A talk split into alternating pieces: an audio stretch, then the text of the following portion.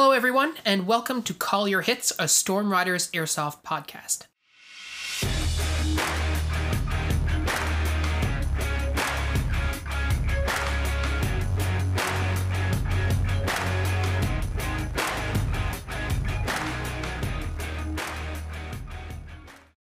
Thanks for joining us, everyone. Today, I've got Jordan in the studio with me, and we're going to be talking about uh, a recent Milsim op that he took part in. And before we do that, I just want to talk about what uh, something that happened on Friday. So, Jordan actually gave me a call on Friday, and he said, "Man, you know what, Phil? Like, I'm I'm feeling a little bit burned out from airsoft. I uh, I have a big Milsim coming up. I leave tomorrow. I don't have anything packed, and I uh, I don't have any motivation to do it. Like." What should you do? And I was like, sucks to be you, man, and hung up the phone. um, no, so in actuality, so this is Jordan gave me a call and explained all that to me. And so we had a bit of a conversation about how do you sort of reframe your thinking when you're feeling like that, what I've done in the past. Um, and so what we're going to do today is talk a little bit about that, and then we'll dive into the game that Jordan had uh, at uh, Spring Offensive 14. So yeah, uh, Jordan, thanks for being here. Uh, so you gave me a call on Friday. We had a conversation what was like what was running through your mind uh, before you reached out? Uh anxiety. I was just super super anxious. Um it, I, I think i related it to um not doing a project or homework in school and then going to school that day and like needing to go to that class and knowing that you were like gonna get in trouble or like i really should have done this. Like you know, I had all the time in the world to do it. I've always been a bad procrastinator when it comes to stuff like that. Generally, for airsoft, I do a lot better because I love airsoft and I, you know, who loved homework in school. So um, that was kind of like my excuse for it. But this is the 1st mm-hmm. time that like I really procrastinated um, with something airsoft related, and I uh, started getting like a bit stressed out about it as the week came up. So I had all of my stuff, you know, not packed. I had everything I needed. Stuff was arriving, you know, that day, the day before or so. But it wasn't like big things. But I had like all my food and everything already ready. Just had to stop at the store and pick up a few things on the way out. Um, I just didn't have any of it together. Um, and I, I guess I was just getting a bit stressed out with a combination of things. One, this weekend was supposed to be extremely hot extremely extremely hot and i've played in hot weather before um, but i haven't played at this field before and you know from reading what people were saying about this being a super tough field and being up and down and you know tough i was getting super worried about how i was going to handle it um, just mm-hmm. because it's not summertime here yet you know? Like a couple weeks ago it was like 50 60 every single weekend um, that's in you know regular like fahrenheit degrees um, and i actually did this conversion for you phil. So saturday and sunday it was 93 degrees fahrenheit which is 34 degrees celsius here. That is very um, hot. Yes. Yeah. So um, that so that you can kind of get where I'm coming from without just doing the estimation. It was hot. It was very hot, and normally you get used to that. You know, it builds up over time. You know, you're playing from yeah. when it's cooler in spring, and then it gets warmer and warmer. Uh, summer doesn't start till like like another 30 days like we have like another yeah. month until summer is like technically here um and you know looking at today it's like 72 degrees. It's, it was just 60 like earlier this like earlier today. So I was not expecting and nobody was expecting for it to be 90 or over 90 with high humidity. Um, so a bunch of things came together. Uh, I was worried about the gear I was wearing. Um, I had to switch up different stuff. I was worried about my helmet and my ear probe getting too hot, you know, and getting me while I'm on the field. Uh, I was worried about not doing okay in the heat because I haven't played in the heat in so long. And on top of that, I, I was really worried about my performance because I've been playing for like the past like six or seven weeks, like almost like two months, like every single weekend I was out doing something airsoft related or playing. Um, and I hadn't taken a break in a while. I kind of like booked myself out a lot.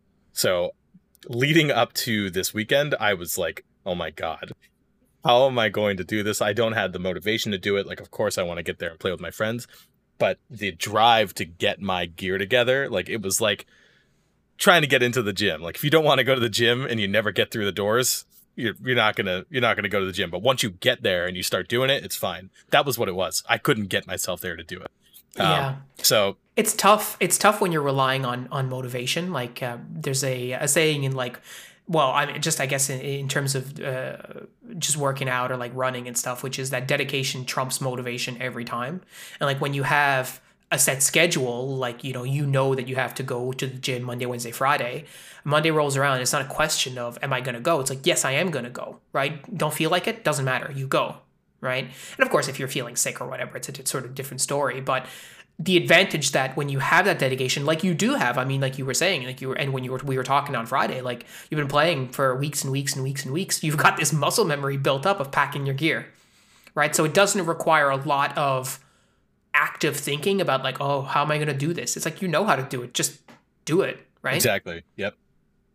It was just getting there it was getting to that point of doing it because eh, you know it, it was putting my stuff together like my all my regular airsoft stuff was together it was oh now i have to make sure my camping stuff's together now i got to make sure my food's together is all my water together you know do i have changes of clothes everything else that i'm going to need it was it was like airsoft but adding on a bunch of different things and uh, my friends and i you know, people on my team we we always joke like uh, airsoft is like camping with like 20 extra steps. Like if you were just going yeah. camping, if you were just going camping and camping with your friends instead of going to a milsim, we could have like one box of stuff and be totally fine.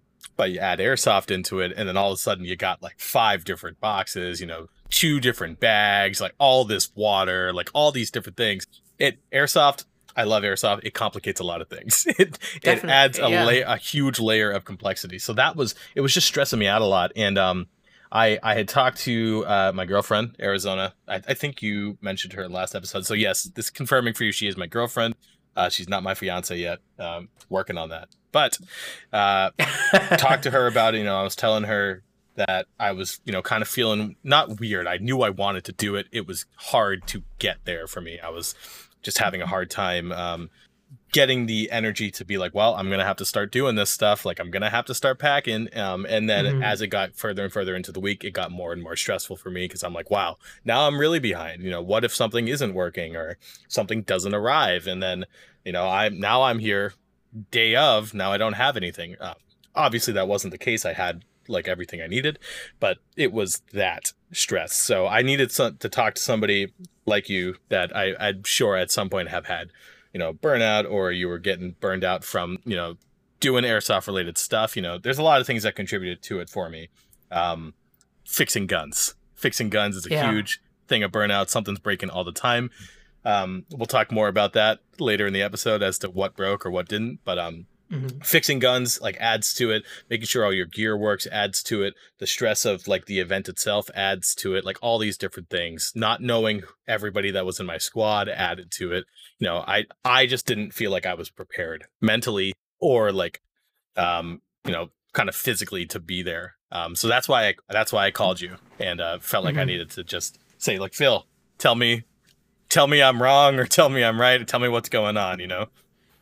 Yeah, and it, it, you know, part our conversation was really focused on the fact that well, especially like at a game like that, like you've made a commitment in, in a certain respect in terms of not just financial, but to your teammates, to your to your friends, etc. And my my advice to you is the same advice that I've given myself many times, and the advice that I would give anyone, which is you got to focus on you know one thing that you're that you're really going to to look forward to, right? One thing that you're gonna be able to fall back on if everything else sucks right? And for me, and just like for you, it's, well, I'm going out I'm going to hang out with my friends.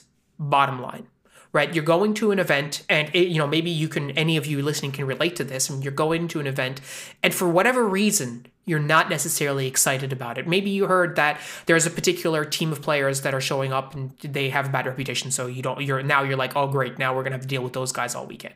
Or uh, maybe there's a situation where something in your personal life has happened. You're like, oh god, now I've got this thing, you know, in the back of my mind. Or maybe you're you just found out that two people that you were gonna go with uh, aren't going anymore, and you're like, oh god, now they're not gonna be there, and they're our best players, and now what's gonna happen? And all, and like you're starting to worry about all that kind of stuff.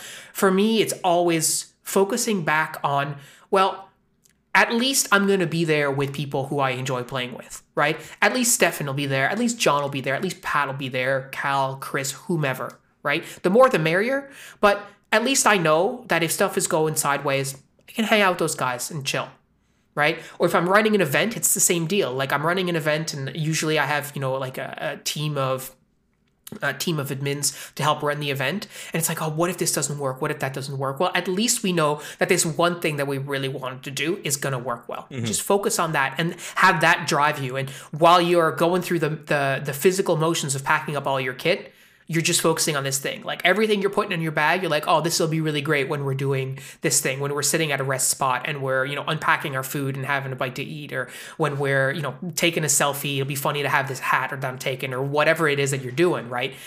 That to me is the way that I push through some of those barriers. Because if you don't focus on the thing that you're trying to get out of this, which in your case, I know from talking to you was hanging out with your friends, nothing more.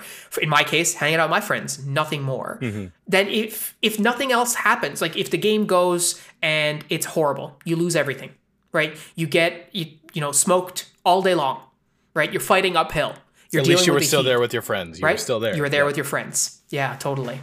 So I'm I'm curious. Like you said, it was gonna be hot. Was it actually that hot day of weekend? It was of? super hot. It was definitely that hot. Um, luckily, I had been I had been looking at the weather for like the past like two weeks prior because I was looking at it, I was like, well, first thing, like I don't want it to be rainy. You know, eh, who wants it to be rainy on an airsoft day? Like everybody would rather have it be a nice day. So that was like my first concern. And then as we got closer, it was like, oh, it's gonna be 80. Oh, it's looking pretty pretty warm. Oh, it's gonna be 85. Blah blah blah. And then all of a sudden, it's like, oh, it's over 90 now. Now it's gonna be like 93 at like one o'clock, which is when we were starting. Like that was when we were starting yeah. the game day. Um, and you know, uh, 93 in a field, like where it's all open and there's wind, one thing. But when you're in like the middle of the woods and there's like no wind at all and it's just 93 and it's all just stuck in there, you know, it feels totally different. And uh, that was like a big concern of mine. Uh, luckily, I had, and, and I'm, you know, I trust my friends to also be doing the same. I had been preparing, drinking lots of water, making sure I was eating proper foods to give me the right energy because I did not want to be the guy on the field that caused other people around him to have to stop because I got heat sick or you know I had a I was a heat casualty. I don't want to be that guy on the field. Um, mm-hmm. I can't expect that out of everybody there. I mean, I would like to. I'd like to hope that everybody's smart enough to do that, but of course, um, there was a bunch of issues with that this weekend where lots of people on different teams were going down due to heat sickness and you know not being hydrated like people heat casing within like the first half hour of getting out on the field like that's if if you're heat casing in the first half hour getting on the field you've done something wrong that's not totally. like i've taken all the precautions and something else happened it's like you didn't eat food you didn't drink enough water you thought that drinking gatorade instead of water was fine and you know you you're like, oh yeah, these this one sandwich and a couple of cans of spaghettios will get me through the weekend. Like people do that stuff, and uh, you know, I I get it. People don't expect it. You know, they couldn't anticipate it to be 93, but like when you know that it is, and you know when you figure it out, you got to start preparing for it. So that's like on them for doing it. So mm-hmm. it was hot. It was definitely that hot. Well, I mean, it's good that you took those steps too. Like, you know, you can't really control what anybody else is going to do anyway, right? I just find it so funny. You're talking about how, air, air, how airsoft is like camping with extra steps, and like if you ask the people who are going to a milsim like that, who are being unprepared, like would they go camping with that stuff? Like probably not. Right. Mm. If they hmm. were packing for camping, they'd probably pack a bit more food, probably pack a bit more yeah. water. But like some reason when you're thinking about airsoft, something like disconnects for some people. You're like, oh yeah, this will be fine. Like like you said, can of spaghettios, a tuna sandwich, and I'll be I'll be good for the weekend. It's like that's like 48 hours of or 36 hours. I don't know how long it was exactly, but like that's a long time to go, especially if you're doing stuff. Well, like, exactly. It's not the same thing if you're just sitting around. Right? I was about to, I was about to say like to your point about like camping, like airsoft is like camping with like a lot of exercise depending on how how much you're pushing yourself. You know, mm-hmm. you can be mm-hmm. car camping and just show up to a campsite, sit around with your friends uh, and do nothing and like you're not going to yeah. need like a ton of food for that but like if you're running yourself like ragged out on the terrain and you're you're putting in the work out there like you are burning especially when it's hot you're burning so many calories so if you're not eating mm-hmm. the food you're not fueling yourself properly you know even if you're drinking enough water you're still going down you know it's it's another layer of prep um and uh, that was one thing I was worried about because you know it's been a while since I've had to do a really hard, you know, mentally and physically stressful event like that. Uh, the last one that I did was Midsummer Nightmare back last year, um, and that was in August. Right when the hurricane there was like a hurricane coming up the east coast and it got cut early but it was a hot hot like 88 really humid type of thing um and it was the same type of thing there were people there that weren't prepared they're like oh last year i brought this this actually happened i was inside of a military tent this was last year um I was inside of a military tent. I was getting my water. I brought five gallons of water with me for two days. Like that, that should be enough, right? I thought that was going to be fine. It, it was. Um, but I brought five gallons of water with me and this guy behind me asked me, he's like, Hey, do you mind if I fill my canteen with your water? And then I was like, uh, yeah, I, I do. Like, I don't know how much of this I'm going to need. Like, where's your water? And he's like, Oh, I only brought a couple canteens and, um, two cans of SpaghettiOs. This is a 40 hour out in the field consistently. You cannot return to your car milsim. You need to be prepared to be out there for 40 hours. And he's like, Yeah, I did fine last year. And I'm sitting here in my head like, man, like seriously? Like, I don't first of all, I don't know you. Obviously, if you're dying and you really, really need it, I'm gonna yeah, give you what yeah. you need. But like it's we're like three hours, four hours in, and you're asking me for food and water, man. Like come on like it, it, i'm not there to do that you know? Of course i'll yeah. do it if i have to. Um, but it was the same thing. So that was the last like hard op that i did and i was stressed about that because i was like well there was only like 40 people at that one because it was more of a immersive experience and not a force on force. This was like 250 300 people at this milsim like force on force like 100 over 100 people per team. And i knew that there were going to be people that were going down and i was just crossing my fingers that it wouldn't be people on my team you know, it wouldn't be mm-hmm. people that would be going down because I know that when that happens, it brings you out of the game and it stops stuff that you're doing. Um, plus, it just it's like a morale thing. You know, people are freaking heat casing all over the place. It's like, you know, now we have to keep stopping. There keeps having to be ceasefires, stuff like that. Um, so people yeah, totally. were not prepared for the weather this weekend. Yeah. So let's talk a little bit about the game itself. So you said it was two. T- is it two teams? Yes. Yeah, so actually, it is two there's two teams of paid players. There's or okay. paying players, not paid players. So you buy your tickets, you either go on green team or tan team. And we were on right. the tan team, the Atlas Strategic Partners. Um, and the I don't know what TYR is like. I tier team TYR was the green team. I don't remember what that stands for. Um, but there was a third faction that is called the red team, which is Stag Ops is staff team. That's like the people that are working the event. Um, and they okay. will play roles during the event. And also, if they're not actively playing a role, like they can be like the natives that we're like fighting against, like the, the native people of the area that are like trying to stop this war from happening. Um, or they can be like a social media person that's like going around filming everything like on the field. If they're not playing, um, they are like refing on the field so like they'll become gotcha. field marshals. Um, so there was it technically three factions. There's two like opposing forces, which were us, and then there were like the red team, which is the staff that are paid like to be there. I, I don't know if they're necessarily paid, but they do the event for like, you know, they get to play in the event for free. They just got to do all the helping and stuff. I don't I don't know exactly. I'm not going to get into that. Um, but they mm-hmm. are like the staff of the event. So, but it is a force on force. Like the main thing is that it's us, and then there's like a middle conflict if there needs to be type of team. Gotcha.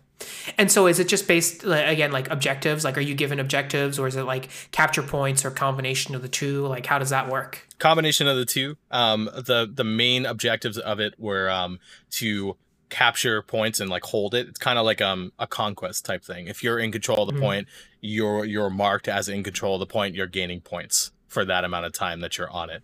Um to throw wrenches into that there were other objectives on the map. Like sometimes there would be a downed, like some downed mission where something will be, you know, just fell out of the sky and now you have to go retrieve it. Or there's a hostage, you know, there's a hostage that you now have to retrieve and bring back to your base. Or there's somebody over there that's trying to trade, um, whatever version of like Bitcoin. That's like what what the currency was. Like now you need to see can you retrieve that Bitcoin and get it safely, or do you have anything to trade for it? So it was a mm-hmm. mixture of capturing points as well as like here's an objective. Oh, there's a case out in the woods. Find it, find the context of it, and then go from there. Okay. And there are there I guess you get those like randomly throughout the day through your like your command will like trickle them down to your your team leaders or whatever? Yes, command would assign out. They'll get briefed on it, and then they'll like whatever squads are ready or around, or if they're out in the general area, they'll be like assigned to it. Um, or sometimes you'll interact with a staff member that's like playing a part out on the field, like a local, um, and they'll give you like on the spot, like, hey, I've heard I've heard something about this being over here. Maybe you should mm-hmm. go check it out. And then it's like an, a dynamic on the spot type of um, objective that comes up with there. Gotcha. So how did it all play out for you? So you showed up on the first day. Yep. So I actually showed up the day before. Um, I showed up Friday night because the game happened Saturday, Sunday, but it was like a two and a half hour drive. Um, and I wanted to be there on time and of course be there hanging out with the guys. So I wanted to be yeah relaxed and not have to wake up super early, even though I do, because who can really sleep in late when you're sleeping on the ground and there's a 300 people in like a field you know it's not not yeah. easy to sleep when everybody's making noise um but so I showed up the night before, you know, hung out with all my friends. That feeling of anxiety went away like almost immediately after I showed up and I saw everybody there, you know, just started shooting the shit. Um, got everything set up and uh, got out onto the field. We met our uh, other squad, who was um, a, a, squad actually from Connecticut, a little bit further south from us. Um, and they had done a couple of milsims there. There were actually a couple of them that this was their first milsim milsim. Um, but like their squad leader, which was conversely our squad leader, because you know each squad only has one leader, and then there's two fire teams within it. Um, he had done the milsims there before, so he was pretty familiar with the field and where we needed to go. Um, and we hit it off really well. Um, I like those guys a lot.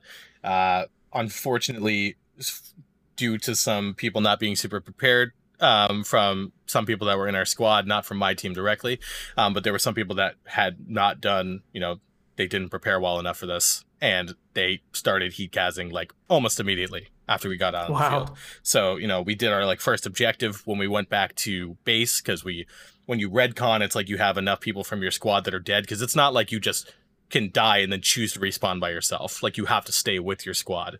Um, okay. When you are below 70% affected, like um, 70% of your people still alive. So, like, let's say there's 10 of you and there's only three of you alive. If one more dies and now you got two, then you can effectively say, okay, we're going to redcon.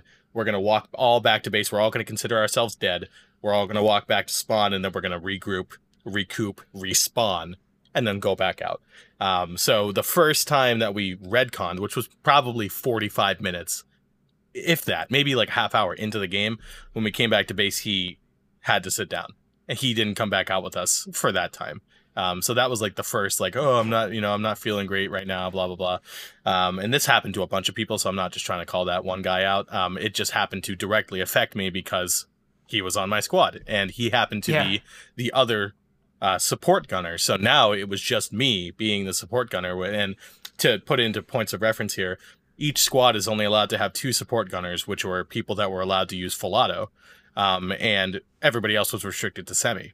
So when you're down one full auto element in your squad, that's a huge disadvantage when you're out on the field and you're fighting against another squad that has a full team and two support gunners. So right. we were down that support gunner almost immediately, and then it was just up to me to play the role of essentially both of us, you know, staying alive and covering uh, the lane of or covering multiple lanes of fire all by myself. So after he went down, um, at least the first time, he didn't. It wasn't like a total he cast. He just said he was tired.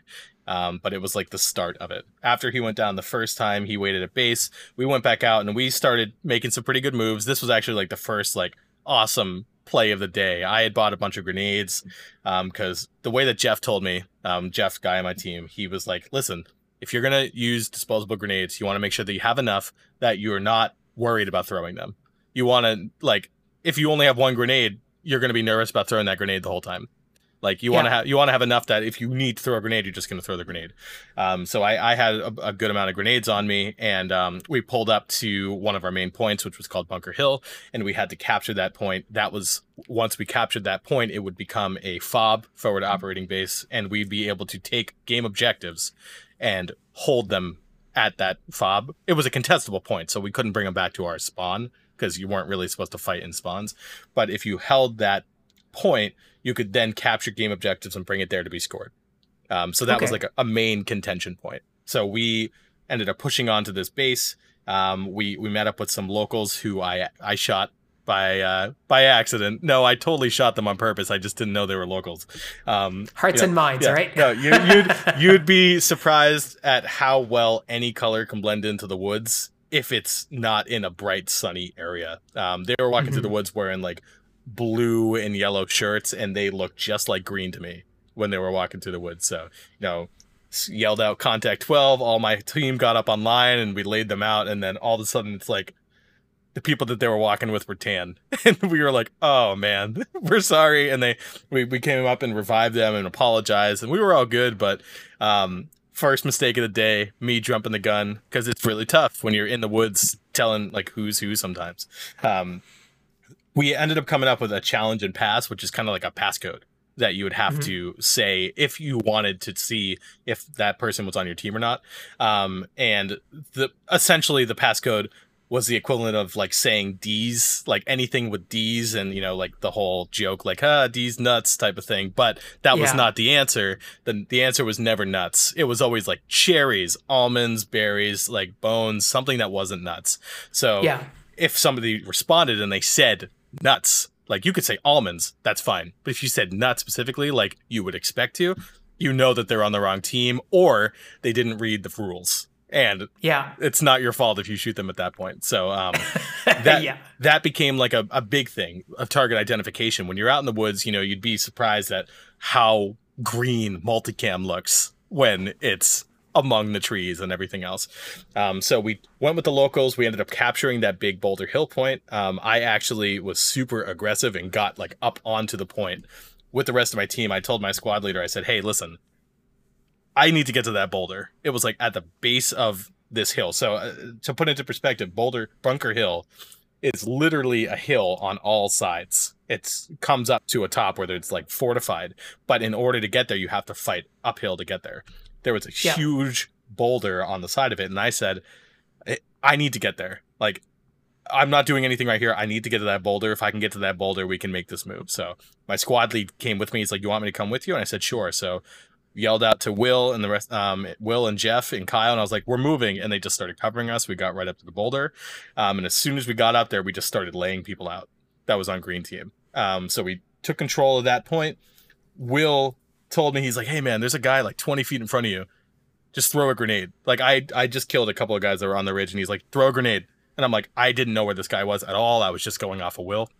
So I said, "Okay." So I grabbed the nade, prepped it, threw it, explodes, and then you hear a guy yell hit. And I looked over at Will, and I'm like, "You son of a bitch." Thank you. what a what a great call. Um, and he's like, "I told you, man. I told you." And w- Will and I worked together really well this weekend. Um, it was actually Will's like first time with us together. Uh, Matt wasn't there because Matt was uh, at training. He's actually just came home recently. Um, but Kyle and Jeff, this was our first like big milsim together with uh, anybody that wasn't just me, me, Will, and Matt. So right. Kyle and Jeff being there, you know, we were trying to learn how we play in a squad based environment, you know, because we haven't played long plays like this before together. Um, so it was a big learning experience. We definitely have some areas of improvement to go through, but um, the the chemistry of like being able to just be like, listen, there's somebody right here and knowing what they're talking about, knowing where they are, it's it was perfect. Um, so got to the point. Um, that was like my one of my hero plays of the day. I had a couple of good plays this weekend, um, but I thought I was going to shoot a lot more than I did as a support gunner. So this to, to, to lead back to this, this was my first milsim as a support gunner, um, being mm-hmm. um, an LMG class, and I was running my RPK 16, and my RPK 16 made it through the weekend. Um, okay, it, that's it, that's a good thing. It didn't die. Um, it one of the drum mags went down. I fixed it today, and by fixing it, I mean I I pulled a piece out of another drum mag that I had that had broken, but now it's working again. So I just swapped the pieces. Like a little spring had broken on it, and uh, it just wasn't working anymore. But that's why you always bring backup mags. You know, you bring yep. one. What what is it? Uh, two is one and one is none.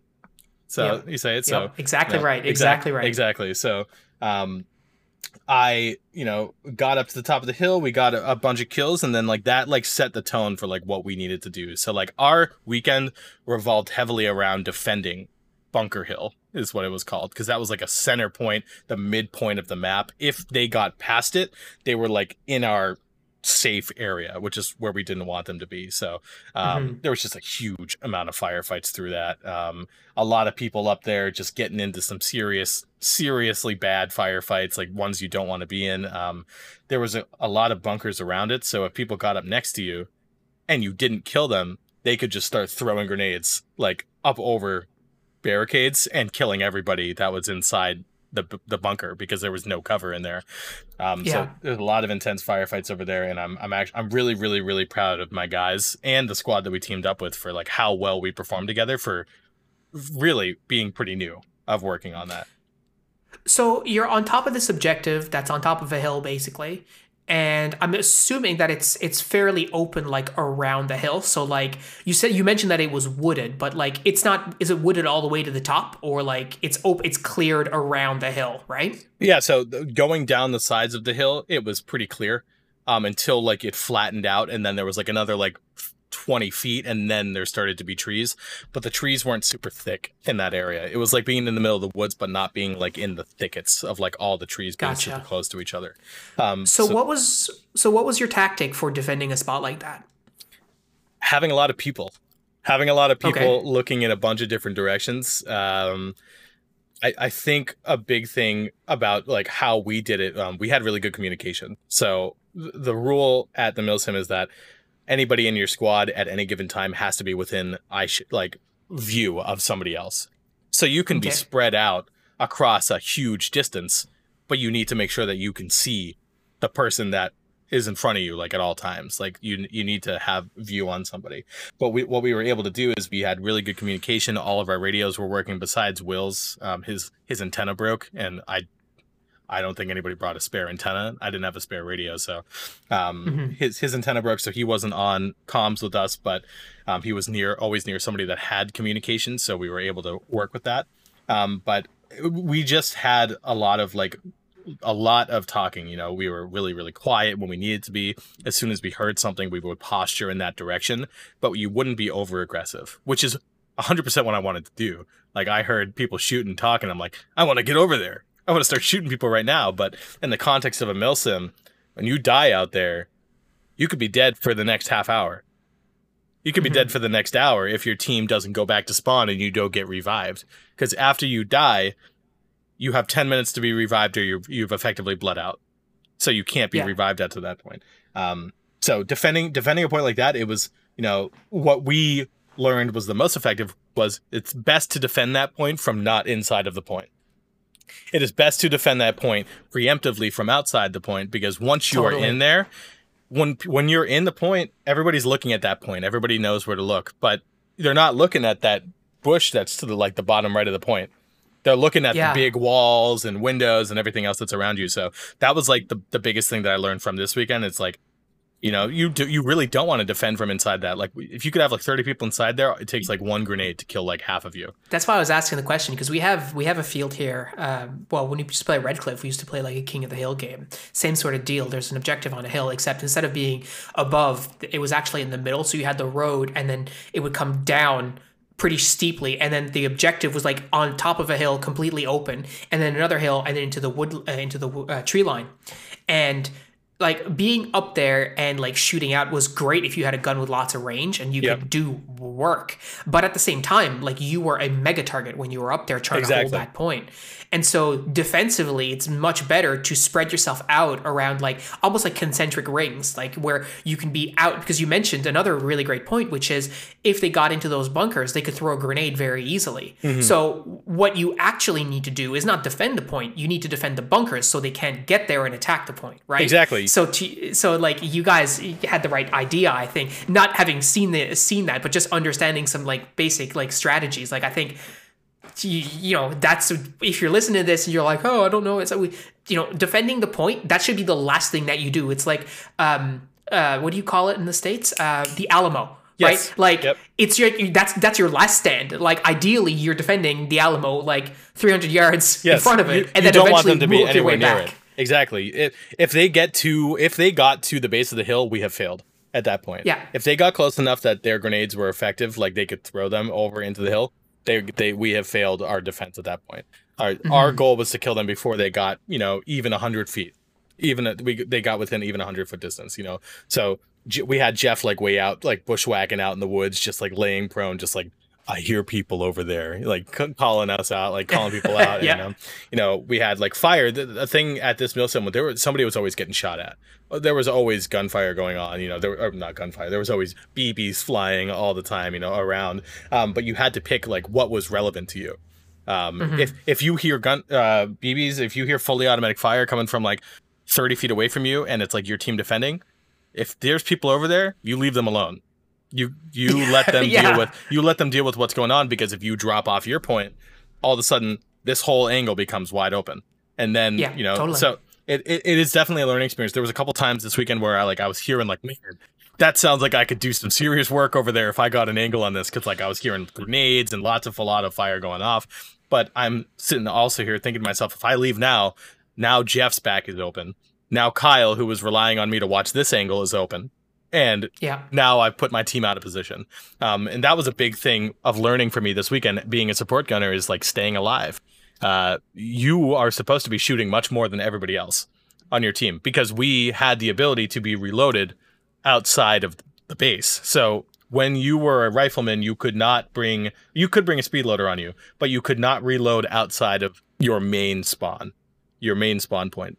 The machine gunners or support gunners like myself we could reload magazines ourselves. Like we could take another drum or another box and load it up, but we could not pour BBs into that magazine ourselves. So it was effectively simulating like if you were getting another belt of ammo being brought to you by right. like a support, like somebody that's supporting the support gunner, um, to balance it. And it makes sense because they should be heavily reliant on the support gunners to be like calling out the majority of things. Like I was loud this weekend. I was yelling all the time, like calling out enemy positions and, you know, directing, trying to get fire on those positions because that was what I was able to do. I had that advantage. So if I played it like a rifleman and like didn't shoot my gun at all, it it would have done nothing for me. I might have gotten a lot right. of kills, but it would have not fulfilled the role. Um, and it's been the first time in a very actually it's been the first milsim that I've gone to with this so I mean I haven't actually effectively played that role outside of skirmishes and um, when you're in a skirmish it's like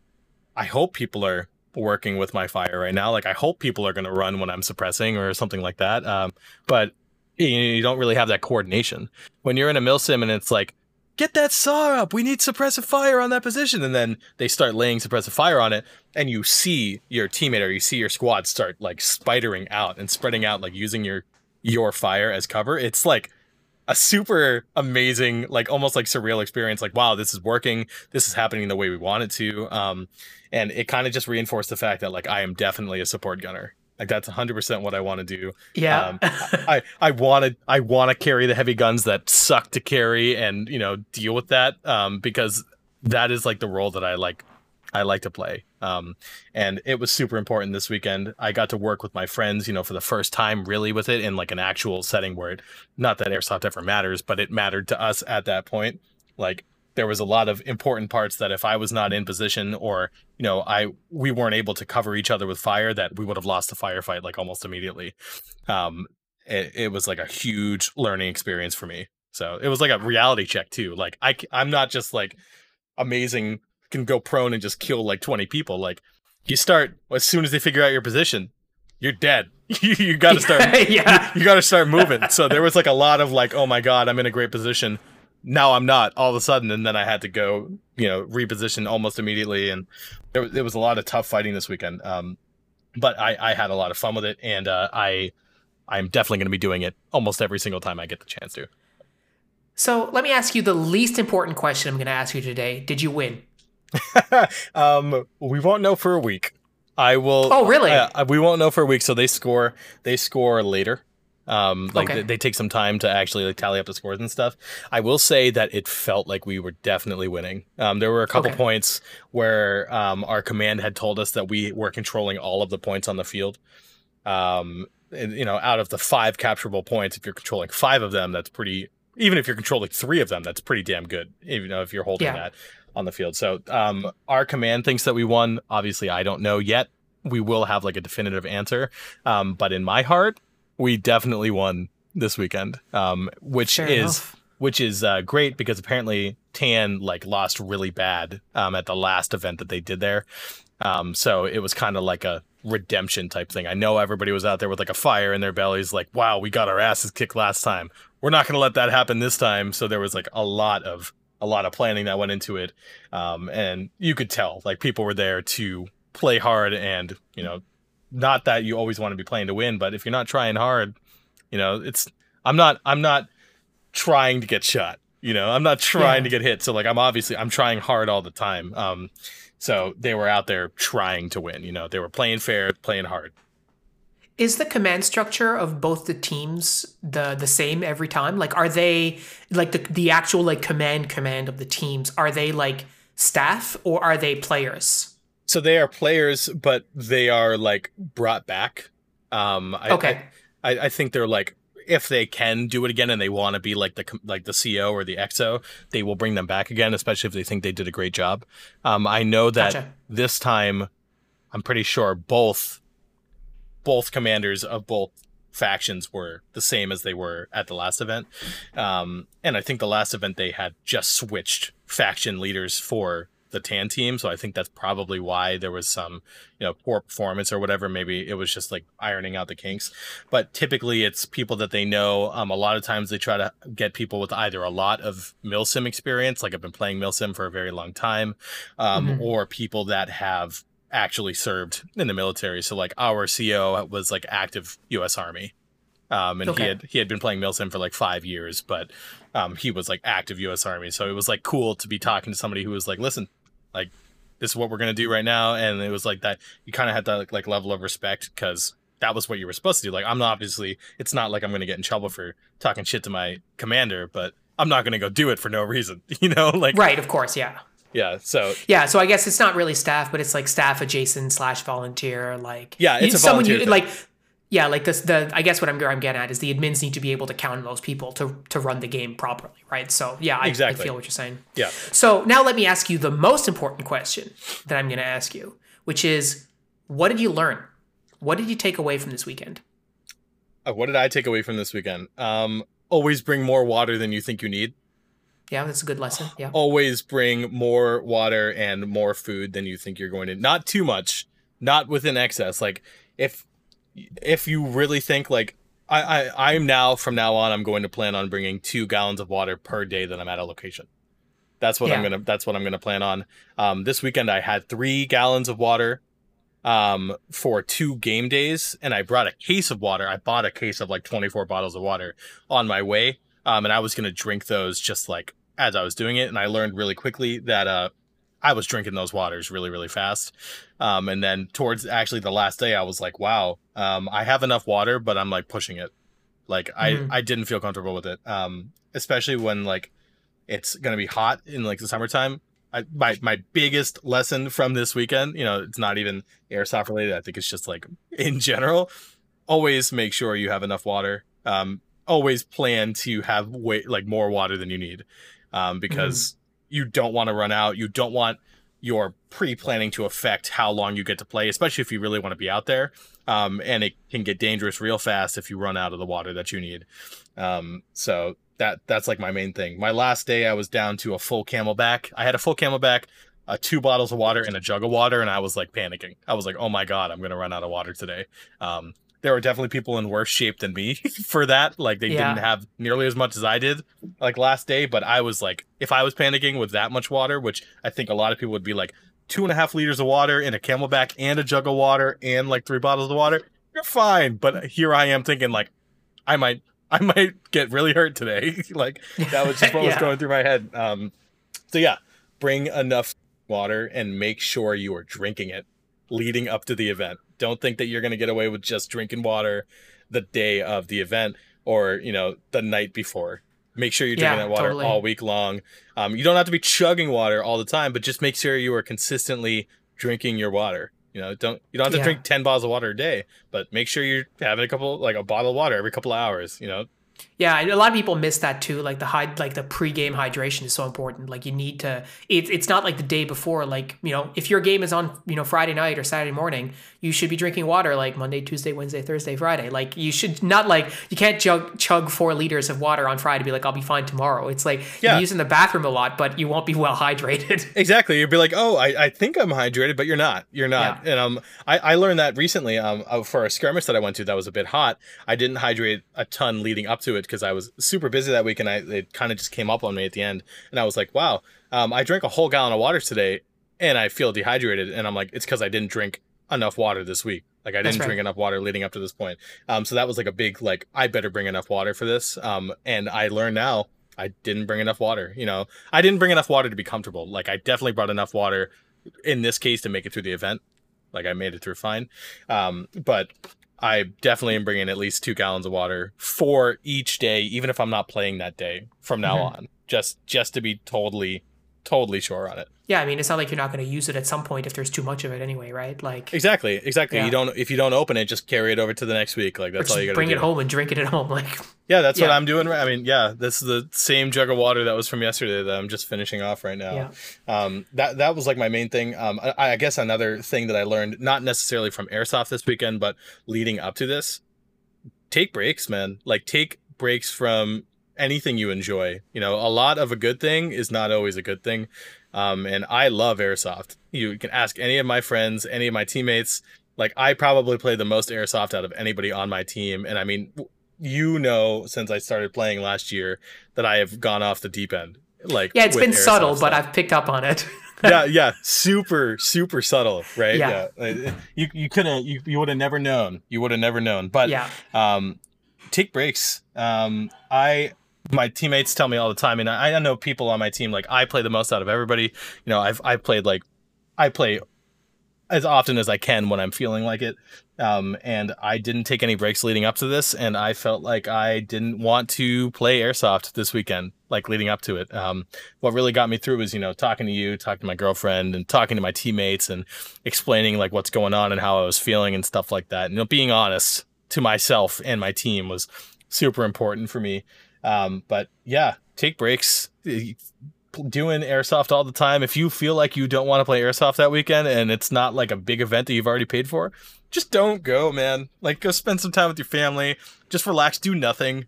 Like, work yeah. on your guns. Like, it, maybe get your stuff working for the next time because you know all that stuff contributes to burnout. And um, I don't think I've ever really felt it until like now because I was being irresponsible about how much I was playing. So I'm probably gonna take like I mean, my friends always joke. They're like, Jordan says he's going to take time off, but I, I just saw him out there like playing like three weeks in a row after he said he was taking time off. Um, I have another milsim on the 25th of June, so like 30 days from now. Mm-hmm. Um, I I honestly, if anything, I don't want to play until like the week before that milsim. Yeah. Like I want to I want to take at least like the next two or three weeks off, um, just to like relax, get guns working, figure stuff out with my kit. But like I need taking that break is going to feel good. And then when I get back out there, it'll feel even better because I'm like, wow, I haven't played airsoft in a long time. Can't wait for this. So yeah, and I think things. to to add on to that, I think it's important to have the discipline to take a break, right? Like if you say, you know what, I'm going to take two weeks off, and you make that decision right now because of how you're feeling or whatever, well, in a couple of days, you might feel a little bit better. You're like, I'm going to play again this weekend, but you you knew two 2 mm-hmm. days ago, three days ago that you needed to take some time. So just have the discipline to stick to your plan and just force yourself to take that break. Now, obviously, if something happens and you're like, "Oh, I gotta play because this new thing is just happening," well, that's fine. Like I'm talking, yeah. that's like a twenty percent scenario. Like most of the time, if you've if you feel like you need to take time off, you need to take time off, and just do it. Like, what's the shame? What's the what's the worry? Like you're gonna lose all your skill because you missed two games?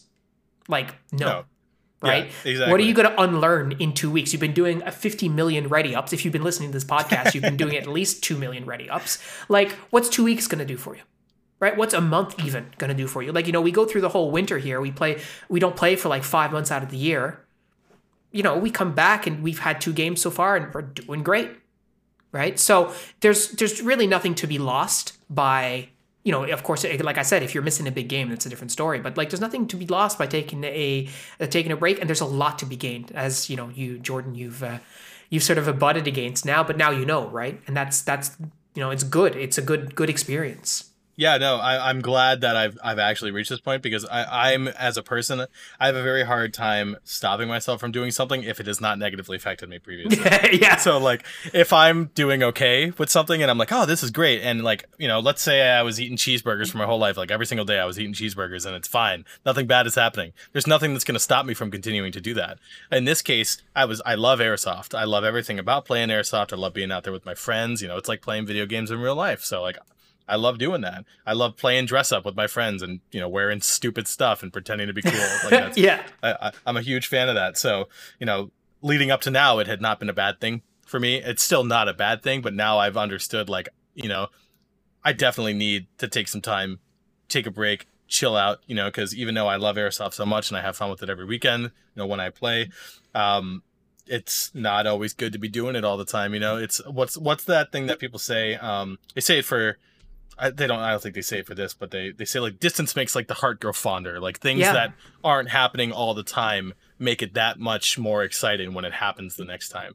Yeah, um, totally. And, you know, when I'm I'm gonna take this break, I'm gonna come back for my next milsim. I'm already super excited for it, but that's what I want to look forward to now. I don't want to look forward to games in two weeks. I want to look forward to the next time I'm hanging out with all my friends, camping out overnight, and uh, slinging BBs with them. So yeah, that's legit, man. Well, listen, thanks for sharing uh, your experiences at the Milsim. Thanks for talking about, you know, the feelings on the lead up. I think it's really important that people recognize that, you know what, we feel stuff. We're humans, right? And there's no shame in being like, I'm not feeling this right now. This is not going the way I want to. Taking the right steps and framing things correctly so you can enjoy it and understanding when you need to, to take a break. So hopefully if you listen to this and you're like, you, you can recognize some of the things that you're feeling and what Jordan was telling you, uh, yeah, maybe take a break, right? Take consider doing that. Um, but yeah, thanks so much for joining us, Jordan. Really great to have you on. Um, thanks so much, guys, for listening. If you want to keep the conversation going, if you have questions for Jordan about what the, the Milsim was like, jo- join the Discord. The link is in the description. We have a great community, and we'd love to have you be a part of it. But until then, that's all we got for you. Have a great week, everyone. Take it easy.